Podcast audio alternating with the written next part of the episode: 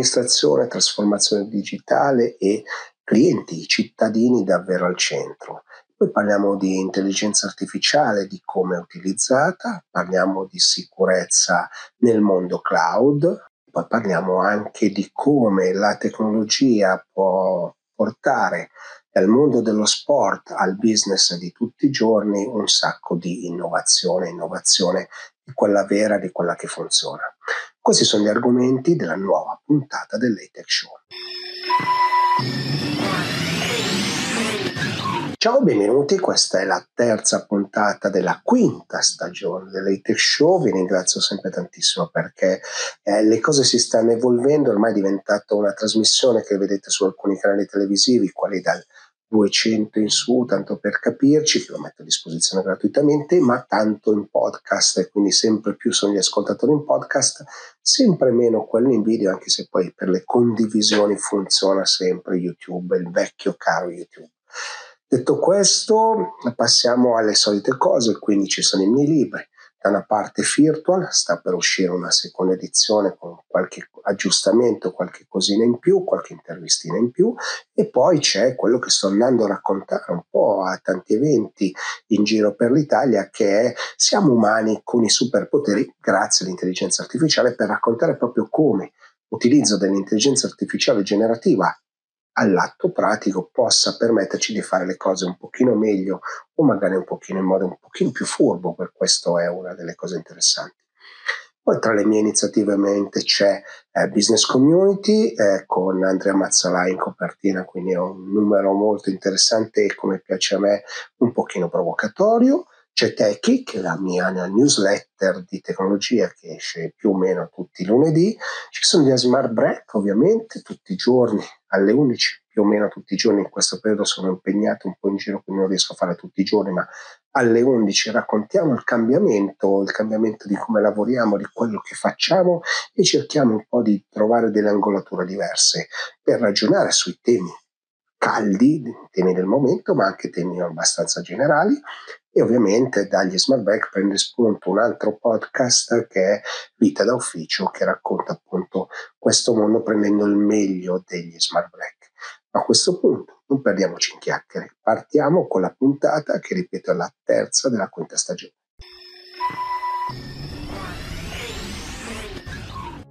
Durante l'ultimo Data Management Summit dedicato all'APA ho avuto la fortuna di incontrare Matteo Fortini. Matteo Fortini lavora nel Dipartimento per la trasformazione digitale presso il Consiglio dei Ministri e quindi ha un occhio diciamo, privilegiato, un punto di osservazione eccezionale per capire dove sta andando la pubblica amministrazione, che cosa sta succedendo, dove sono i dati e chi può accedere. E questo era un po' l'inizio delle, dell'intervista, dell'incontro, era un po' anche l'idea per capire quali sono le sensazioni che sta provando. Eh, la, la nostra visione è mettere il più possibile in comunicazione tutte quelle che sono le, le banche dati che, della pubblica amministrazione dove ci sono i dati dei cittadini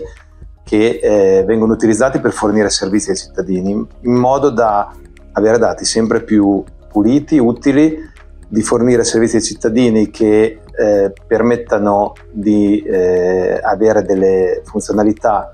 in modo proattivo evitando appunto di, di, chiedere al cittadino dei dati, ma eh, andandogli incontro direttamente, fornendogli le opportunità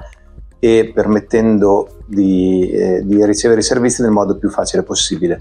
Dal punto di vista delle pubbliche amministrazioni è una sfida importante perché eh, la messa a disposizione delle banche dati deve essere sfruttata da tutte le pubbliche amministrazioni in modo eh, più, eh, più avanzato possibile, sia per fare la programmazione, sia per fornire servizi al cittadino utili, sia per l'equità di tutti, eh, di tutti i servizi e, per, e quindi dare più servizi a più persone. E dal punto di vista delle imprese è una, un'occasione importantissima per collaborare con il settore pubblico con strumenti avanzati, fornendo soluzioni robuste, soluzioni eh, che eh, aiutino questa transizione, rendano tutti i processi più efficienti permettano di concentrarsi sul servizio e meno su, eh, su quello che lo supporta perché ci, ci una base dati che, eh, di cui si può, eh, si può fare affidamento e, e, permettere al cittadino di avere i servizi quando vuole, dove vuole, eh, nel momento in cui gli è più conveniente e non, eh, non, non eh, necessariamente recandosi a uno sportello eh, dove eh, invece man- riman- rimangono le cose più che necessitano di un intervento umano, quelle più complicate chiaramente. E poi c'era un'altra domanda importante che riguardava il PNRR, no? arrivano delle risorse, dobbiamo migliorare il nostro paese, ma è davvero un abilitatore? Eh, sì, eh, in questo momento il, Piano Nazionale di, di, Ripresa e Resilienza ha dei fondi molto importanti per supportare le, eh, le pubbliche amministrazioni. Il Dipartimento per la Trasformazione Digitale eh, della Presidenza del Consiglio ha un, tutto un team eh, regionale e territoriale che supporta le pubbliche amministrazioni in queste scelte, con un help desk, con degli, delle persone dedicate sul territorio. Questo proprio perché nessuna pubblica amministrazione, neppure le più piccole, deve rimanere esclusa da questa, da questa transizione. Eh, quindi da un certo punto di vista si, li si aiuta fornendo risorse di fondi, ma anche fornendo supporto tecnico e, e fornendo persone che si prendono cura del, di, di, queste amministrazioni. Chiaramente è una sfida molto importante, eh, le velocità sono, sono, diverse, ma noi confidiamo che eh, tutti si possa eh, raggiungere l'obiettivo insieme, perché appunto l'Italia è fatta di, tanti, di tante piccole realtà che però eh, insomma, hanno, ce la possono fare e, e un altro metodo dal punto di vista invece dei dati è supportare queste amministrazioni creando questi archivi come NPR a livello centrale e quindi le liberano dalla necessità di gestire archivi locali ma eh, confluiscono eh, in archivi centralizzati che poi vengono messi a disposizione di tutte le amministrazioni in modo anche qui di eh, aiutare eh, la transizione. E poi, poi c'è stata l'ultima domanda su come insomma è stato sorpreso da come sta reagendo il paese. Di questo lavoro mi ha sorpreso la cura con cui, con cui viene fatta la progettazione di, di, qualunque, di, qualunque, norma, di qualunque linea guida, eh, come tutti i punti di vista vengano, vengano, colti dal punto di vista del servizio al cittadino, dal punto di vista dell'analisi di tutti i touch point, di come eh, le pubbliche amministrazioni si muovono, quindi eh, questo, questo, modo molto organico di, di ragionare sulle cose e, e quindi eh, di davvero portare una transizione che è robusta proprio perché è pensata, è ben, ben ragionata e è ben progettata. Ho incontrato Cesare Pizzuto di SMI, che è Technologies and Consulting, ed è una delle aziende che a mio modo di vedere sta lavorando con maggiore attenzione nel mercato della pubblica amministrazione. E volevo un po' capire da Cesare qual è la storia, che cosa c'è dietro SMI e come, come si muove l'azienda. SMI è un gruppo d'aziende eh, costituito da 200 persone che ha una sede legale a Bassano del Grappa, una a Roma, una a Milano, una a Bari e una in Polonia. Ci occupiamo di servizi informatici o, come spesso a me piace dire, ci occupiamo, tentiamo di risolvere problemi problemi che è possibile risolvere con strumenti informatici. Abbiamo, siamo organizzati in un modo abbastanza standard, quindi in view. C'è una view che si occupa di sviluppo applicativo, c'è una view che si occupa di dati, una view che si occupa di uh, service management e una che si occupa di cyber security. Um, siamo romacentrici perché la, la, l'unità operativa più importante è a Roma essendo romacentrici, il nostro mercato di riferimento è quello della pubblica amministrazione o diretta o attraverso uh, i sistemi integrator che hanno accordi quadro importanti attraverso i quali è possibile veicolare delle soluzioni. Quello che ci piace fare è proporre soluzioni end-to-end che prevedano l'intervento delle business unit ognuno per competenza. Risolvere un problema per una pubblica amministrazione in questo momento è cercare di erogare i servizi a noi, che siamo i loro clienti, nella maniera più efficace possibile. Come tentiamo di farlo? Tentiamo di farlo partendo dall'esigenza, dall'esigenza del cliente della pubblica amministrazione che guarda caso siamo esattamente noi. Quindi abbiamo un punto di vista privilegiato, perché le esigenze che la pubblica amministrazione può avere sono rappresentate da quelle che sono le nostre esigenze, che sono quelle di arrivare più velocemente alla richiesta di un certificato, a ottenere un documento, a ottenere quelli che sono i servizi che la pubblica amministrazione eroga. Uh, questo è il mercato dove ci muoviamo. Abbiamo una componente di mercato privato che si muove in maniera completamente diversa, con velocità completamente diverse, con esigenze completamente diverse, in cui la componente tempo è un elemento essenziale, mentre per quanto riguarda la pubblica amministrazione la componente tempo non lo è, ma è più efficace la componente precisione del servizio. Questo è più o meno quello che fanno queste 200 persone qua. Ma le aziende oggi quanto hanno realmente compreso che c'è una trasformazione che sulla tecnologia digitale possono essere dei fattori abilitanti? Credo che sia la parte più interessante e anche quella più divertente. Eh, io credo che il vero contributo che aziende come la, come la mia, come ce ne sono N, dove N un numero alto a piacere in Italia, che può dare sia al pubblico che al privato è la creatività. Un, uh, un'azienda, un, un, movimento rigido da parte nostra non dà nessun contributo né al pubblico né al privato. È chiaro che il privato ha una elasticità, una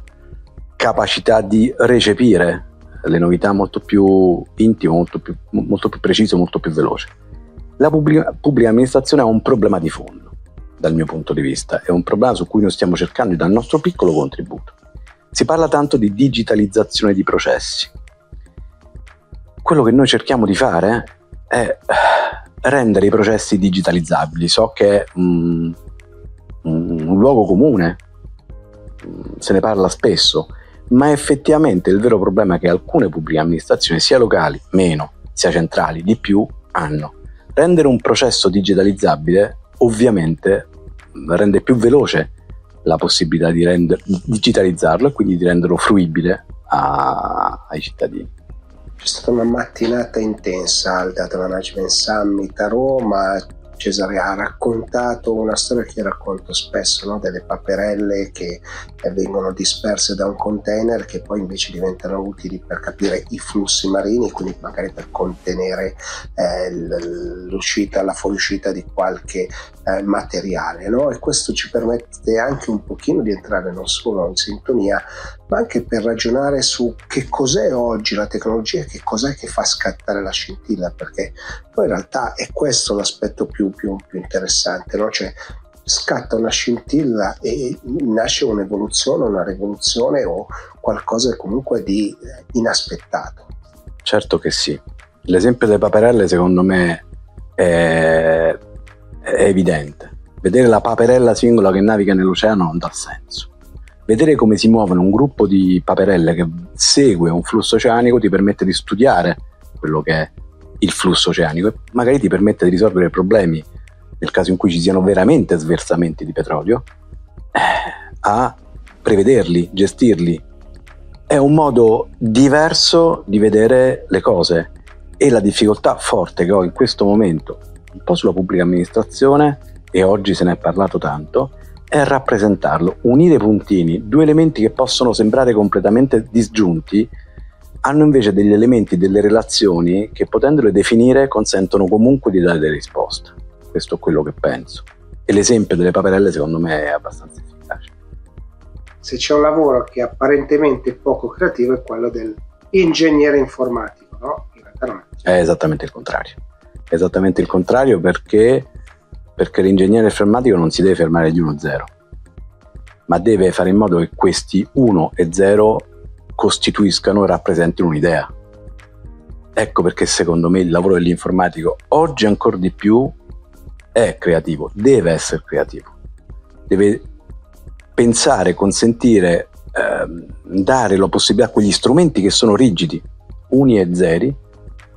di risolvere un problema. E qui c'è la parte creativa ed è sempre più un legame col business, no? Cioè le figure aziendali hanno sempre più, cioè la visione o la percezione di un problema che è di business, che può essere una pubblica amministrazione di erogare un servizio, che può essere di, di, per un'azienda che si occupa di, di, consumatori, un altro tema, però è il business che oggi regola questo, diciamo che l'informatica deve... Sì, secondo me vale un po' il contrario. Secondo me il business dovrebbe essere regolato alla creatività. Ehm, anche perché eh, affrontare temi importanti come quelli della pubblica amministrazione in maniera rigida non ci consente di raggiungere velocemente il risultato. Io faccio sempre l'esempio di quando ero giovane. Quando ero giovane facevo ricercatore universitario, mi sono divertito come un pazzo, ho fatto cose anche interessanti. Ma secondo me in questo momento la ricerca scientifica e quindi la creatività è, deve essere il propulsore per poter affrontare tematiche importanti e dare un, un contributo importante al business. Come immagini SMI fra tre anni? Uh, SMI fra tre anni me la immagino, uh, posso essere prosopopeico perché ce l'ho, io me la immagino un po' transnazionale.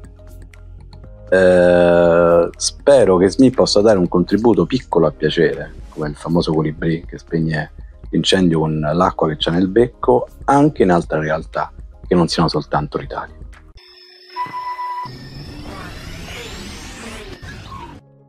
Ho incontrato Matteo Mille. Matteo Mille si occupa del marketing centrale all'interno di Microsoft. Insieme a Microsoft Italia ha realizzato una bellissima iniziativa, a mio modo di vedere, quindi portare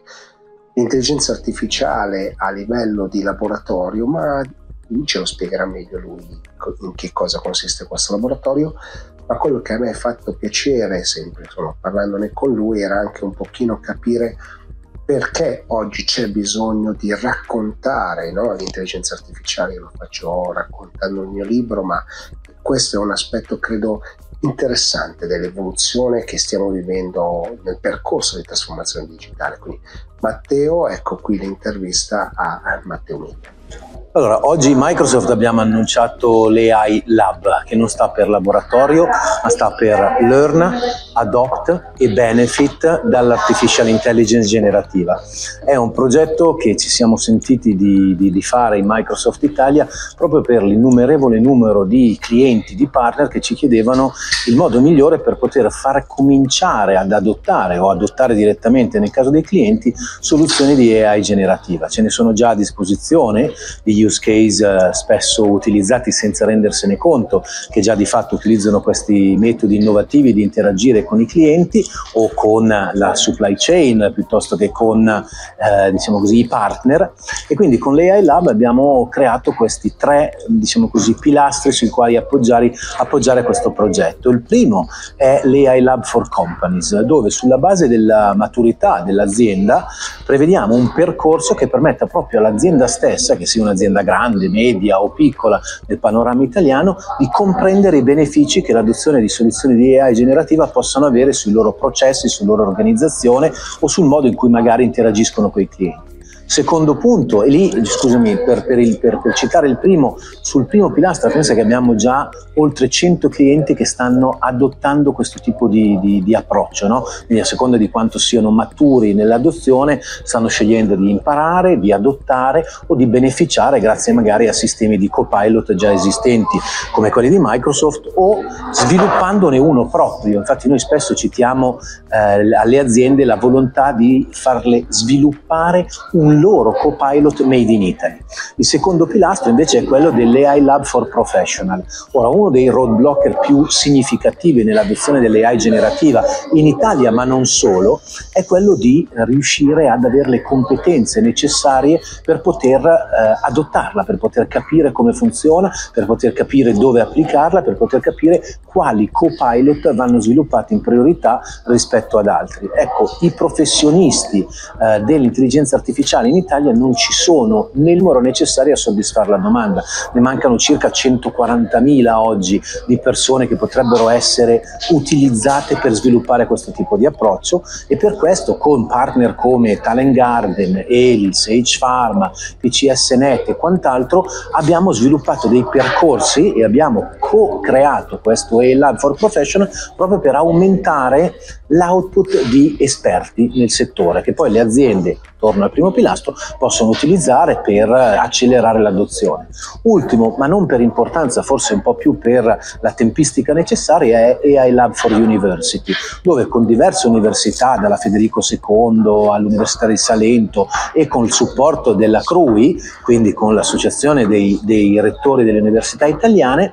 riusciamo a infondere de, nei percorsi accademici attuali delle, non delle pillole, ma dei percorsi specifici per far comprendere l'importanza e come sfruttarla delle AI generativa. Quindi stiamo in un certo qual modo supportando i vari ministeri, i vari, le varie academy o vari, i vari atenei nello sviluppare percorsi di eh, comprensione, di adozione e di skill upskill o reskill sull'artificial intelligence. Allora, guarda, io sono rimasto veramente basito quando un, un, membro del board di Microsoft, nonché il founder di LinkedIn, ha detto attenzione perché l'AI generativa avrà un impatto sull'ecosistema, e non sto parlando solo economico, ma sull'ecosistema complessivo, quindi anche sul modo di, di lavorare, di vivere, di, di, di interagire tra di noi, avrà un impatto talmente significativo quanto quello che ha avuto Internet. Ora, se uno si ricorda di come viveva prima dell'utilizzo del World Wide Web o della creazione attraverso ARPA di internet si rende conto di quanto è stato significativo quell'impatto.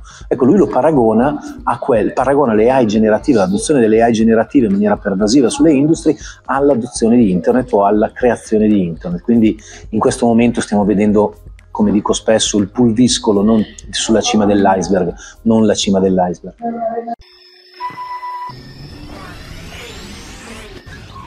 Diciamo sono fortunati, in questo periodo ho molti eventi, uno di questi era presso il gruppo Benetton eh, con, insieme ad Oracle e ho intervistato Luigi Saetta che mi ha portato nel mondo della navigazione delle gare a vela e c'è molta, moltissima tecnologia, ovviamente quanto se non eh, alla pari insomma se lo gioca con la Formula 1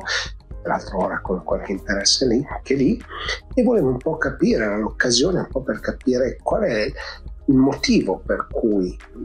l'azienda investe così tanto all'interno dello sport e all'interno dei dati e delle informazioni come questo può ricadere nel mondo del business. Innanzitutto si parte dalla passione del, del nostro fondatore Larry Ellison per la vela e in generale per lo sport. Quindi la storia qual è? Che eh, Larry dapprima ha creato una squadra per riportare la Coppa America negli Stati Uniti, che da, da tantissimi anni era appannaggio dei neozelandesi e degli australiani, ma anche perché ha capito che quello era un settore in cui si poteva innovare coniugando da una parte l'abilità dei velisti e dall'altra l'utilizzo di tecnologie avanzate sia per quanto riguarda l'acquisizione di um, volumi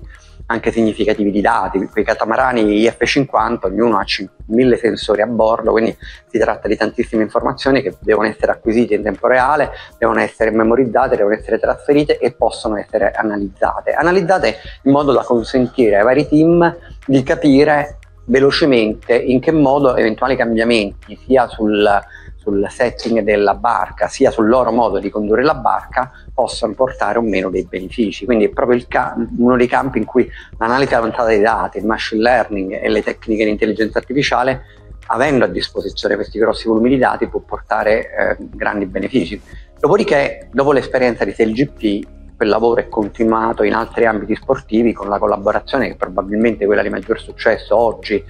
eh, nell'ambito della, del team Oracle Red Bull Racing e anche in altri settori, la Football League piuttosto che altri in cui stiamo investendo, collaborando, portando sia un contributo in termini di esperienza sia un contributo in termini di tecnologie, di strumenti da utilizzare. La tecnologia ovviamente permette di raggiungere risultati nel più breve tempo possibile, nel modo migliore, ma poi c'è una ricaduta ovviamente nel business, no? quindi quello che si prova in condizioni estreme nello sport è quello che poi realizzano poi fisicamente le aziende tutti i giorni quello è l'aspetto più curioso e anche più interessante perché? Perché sia nell'ambito della vela che nell'ambito non so, della Formula 1 eh, per capire come adattare il, non, le, non so, la mappa del motore piuttosto che il trim delle vele bisognerebbe provare sul campo in tantissime condizioni meteo differenti e questo non solo è difficile da realizzare ma è anche estremamente costoso e avrebbe un enorme impatto ambientale. L'uso di una piattaforma digitale, di strumenti di analisi avanzata dei dati, di machine learning eccetera eccetera, consente di effettuare in digitale tantissime simulazioni, quindi di vedere in tutte le possibili condizioni che si possono verificare un Gran Premio piuttosto che sul campo di regata, che cosa succede, cosa che nel mondo fisico è molto più complicato da fare questo poi è un trend un po' generale, eh, anche in altri campi come il campo della medicina dove Oracle sta investendo tantissimo dopo l'acquisizione di Cerner. Le aziende sempre più vogliono simulare in digitale quello che succede cambiando la forma delle molecole perché altrimenti fare i, i test diciamo, in vivo è, è costoso e molto lungo, quindi questi strumenti consentono anche di abbreviare il ciclo che porta dall'idea a portarla sul campo e renderla concretamente applicabile. Quindi nello sport, ma anche mm, per le delle nostre aziende, nel campo farmaceutico, in tantissimi altri campi. Questa è una delle caratteristiche del, del cloud, il mettere a disposizione in tempi estremamente brevi per i clienti tutta una serie di strumenti. Il cliente non deve installare, attiva lo strumento, lo utilizza, lo paga per l'uso. Quella slide voleva far vedere la ricchezza di strumenti che mettiamo a disposizione e quindi da una parte spiegare al cliente che ha tutti gli strumenti possibili e dall'altra spiegare al cliente che ha anche la possibilità di scegliere perché quella slide mostrava che non so per l'analisi dei dati piuttosto che per la, il processing dei dati piuttosto che per l'addestramento dei modelli ci sono più strumenti e quindi il cliente comunque ha la scelta ultima. Noi possiamo suggerire come parte del mio mestiere io lavoro con i clienti gli do anche delle indicazioni se loro lo vogliono però poi alla fine il cliente ha una libertà di scelta. E il fatto di avere tanti mattoncini elementari quindi un insieme limitato di funzionalità consente anche in maniera modulare modulare di costruire le soluzioni in modo che esse siano il più possibile adatte a soddisfare i requisiti del cliente, componendo questi mattoncini. Insomma, il cloud ha portato un cambiamento di paradigma enorme. Io quando ho cominciato a lavorare c'erano grossi sistemi monolitici, dopodiché si potevano selezionare le funzionalità all'interno di questo sistema. Ora si hanno tanti mattoncini che possono essere combinati in una pipeline che va dall'acquisizione dei dati fino alla messa in produzione del modello e anche a supportare tutte le iterazioni, con la possibilità del cliente di inserire anche ulteriori mattoncini in successive revisioni del progetto. Quindi eh, questa modularità consente anche un beneficio per il cliente, cioè di spendere esattamente, perché questo è un altro elemento fondamentale si vuole fare innovazione, però si vuole fare innovazione spendendo i soldi giusti al punto giusto. Quindi il fatto di avere mattoncini più piccoli consente al cliente in alcuni momenti di attivare alcuni di questi strumenti, in altri momenti altri strumenti di pagare soltanto per quello che è strettamente necessario.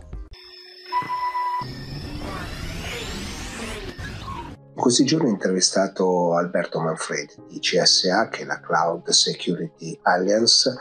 po' per capire che cosa sta succedendo nel mondo della sicurezza, perché vediamo che tante applicazioni, tanti dati, tanti, tante informazioni stanno andando sul cloud e volevo proprio capire che cosa sta vedendo e qual è l'evoluzione che da questo punto di vista privilegiato sta vedendo. Cloud Security Alliance è un'associazione che si occupa da più di 13 anni di cloud security, producendo linee guida, formazione e supporto a chi si occupa della sicurezza nel cloud un'associazione che fino, che fino, ad oggi ha prodotto più di 250 pubblicazioni liber, liberamente accessibili da tutti, oltre che una, eh, una serie di eh, corsi di formazione per diventare specialisti di sicurezza nel cloud e, molto importante, uno schema di certificazione della sicurezza dei servizi cloud. Ed è l'unico schema di certificazione della sicurezza al mondo dedicato appunto ai servizi cloud. Eh, il nostro ruolo in Italia è diventato anno per anno più importante, partendo da abbiamo accompagnato quello che è stata la, l'introduzione di questo nuovo paradigma, appunto il cloud computing nel mercato italiano, fornendo prima di tutto awareness sia ai clienti che ai fornitori, perché questo è anche il nostro ruolo, essere un intermediario, una, una punto di congiunzione tra la domanda e l'offerta con l'obiettivo di spiegare e suggerire come comunicare correttamente la fiducia, eh, i servizi, le misure di sicurezza implementate, cercando di dare quella appunto, tranquillità nella unione delle, diciamo, delle esigenze con chi poi risolve e soddisfa queste esigenze. E in questo percorso appunto di, di awareness che abbiamo, che abbiamo, iniziato. Abbiamo avuto la fortuna di eh, collaborare prima con Agid quando aveva appunto in carico, eh, oltre alla Digital Agenda italiana, anche i primi progetti, il primo progetto importante di cloud nazionale, si chiamava all'epoca SPC, poi diventato un vero e proprio processo di qualificazione dei fornitori cloud per la PA e ci ha dato modo di eh, for- fornire appunto a, ad Agi da loro all'ente il nostro schema di cer- certificazione, una modalità uh, self-assessment, quindi molto più semplice di un classico schema in termini di complessità e di, uh, e di diciamo, di complicazione anche nel, nell'implementazione di, di costo e questo ha permesso a tantissime aziende, in particolar modo la piccola e media impresa, a, diciamo, ad entrare nel marketplace cloud che in quegli anni, parliamo del 2018, iniziava a costituirsi. Marketplace appunto di fornitori cloud per la pubblica amministrazione. Per poi con, le, con, la, con, l'arrivo di ACN, della, dell'Agenzia Nazionale per la Cybersicurezza nel 2021, di fatto diventare lo schema di certificazione della sicurezza dei servizi cloud per la PA di riferimento, ovvero il livello più alto ottenibile per trattare i dati più importanti della, della pubblica amministrazione, quelli che oggi vengono de- definiti dati stra- strategici. Quindi da questo punto di vista è stato un percorso costante di crescita come associazione di servizio al mercato italiano e professionisti che abbiamo vi- visto riconoscerci proprio oggi da, da ACM. Questo cosa, cosa, vuol dire per noi? Ovviamente non è un punto di arrivo ma un nuovo punto di partenza perché, perché vogliamo, abbiamo l'onere e l'onore di eh, supportare a questo punto il mercato clienti e fornitori cloud a sia comprendere da un lato meglio quali sono questi requisiti, quindi cosa l'agenzia di cybersicurezza sta eh, chiedendo eh, di, di, fare per mettere in sicurezza appunto i dati e eh, avviare ovviamente continuare a fare tutta quella che è l'attività a supportare, quella che è l'attività di, formazio, di informazione, di formazione anche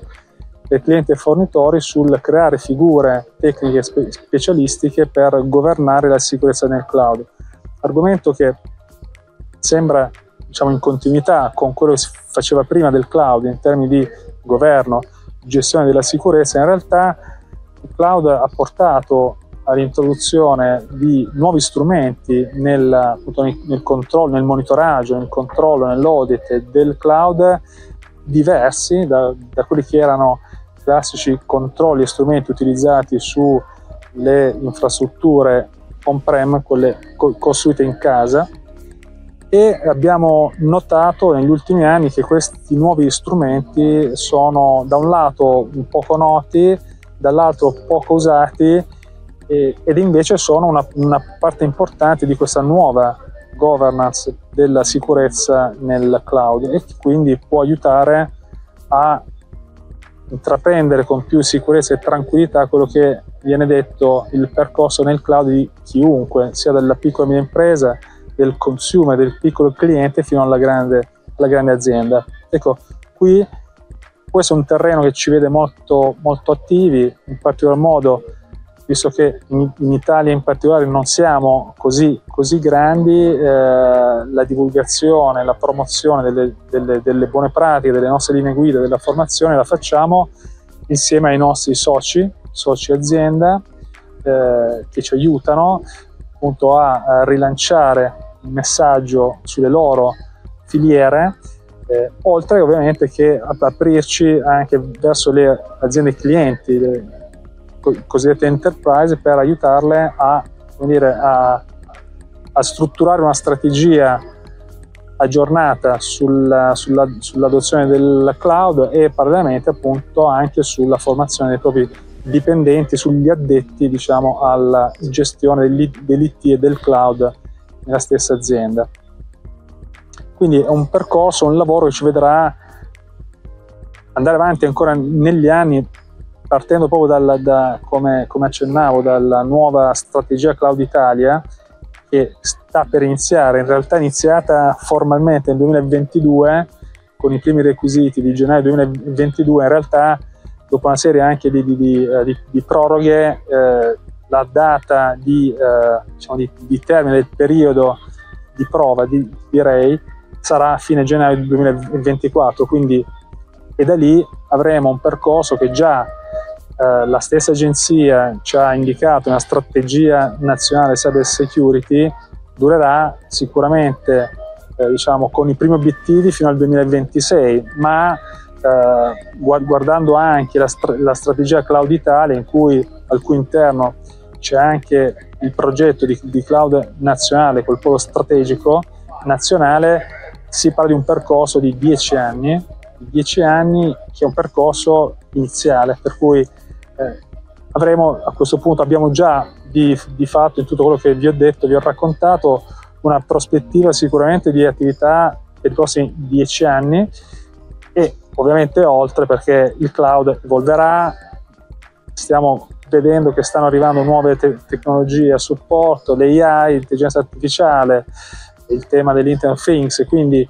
il cloud sarà sempre più la base di qualunque trasformazione digitale o applicazione digitale che avremo nel, nel paese. Quindi abbiamo bisogno insomma, ancora di più del supporto dei soci per poter fare la nostra attività. Questa è una fase storica molto interessante, è arrivata l'intelligenza artificiale generativa, sta cambiando molti molti aspetti, anche banalmente della programmazione di come ci avviciniamo alle applicazioni. Questo avrà un impatto sicuramente anche sulla, sulla sicurezza del cloud e è, come si sta evolvendo questa sicurezza? Sì, la security, la cyber security comunque dire, sta evolvendo insieme all'evolversi della te- tecnologia gli esempi eh, principi oggi sono appunto dell'intelligenza artificiale generativa che è entrata a gamba tesa qualche mese fa e ci sta riportando sul, sul tavolo sia problemi non risolti nella cyber, quindi su come gestire la sicurezza informatica nelle, nelle aziende, ma ci sta dando anche modo di capire come utilizzare anche la stessa intelligenza artificiale per far evolvere strumenti e metodologie di cyber security. Quindi la tecnologia di per sé, se in, una fase iniziale può essere vista e spesso viene vista come una minaccia diciamo, al, a quello che era la governance e la sicurezza in quel momento, in realtà offre molti spunti per migliorarla e quindi la sicurezza di per sé non può che essere in continuo adattamento, una, diventa un concetto di, molto più vicino alla resilienza, del sistema, quindi la sicurezza è parte della resilienza di un sistema, pertanto deve essere in grado, in qualunque condizione e tecnologia inserisco in, una, in un corpo azienda, deve essere in grado di adattarsi. E quindi non solo strumenti ma anche persone che abbiano la capacità di formarsi, quindi proseguire su un, e accettare di un percorso di formazione continua, di aggiornamento continuo, quindi non si finisce mai di imparare, di studiare soprattutto, e, e, e, la, e la cyber in particolare come tema verticale è sicuramente un dominio che avrà tante, da, da, da tanti spunti, diciamo, tanti punti di attrazione, di curiosità da soddisfare per chi insomma, è appassionato di questi, di questi temi.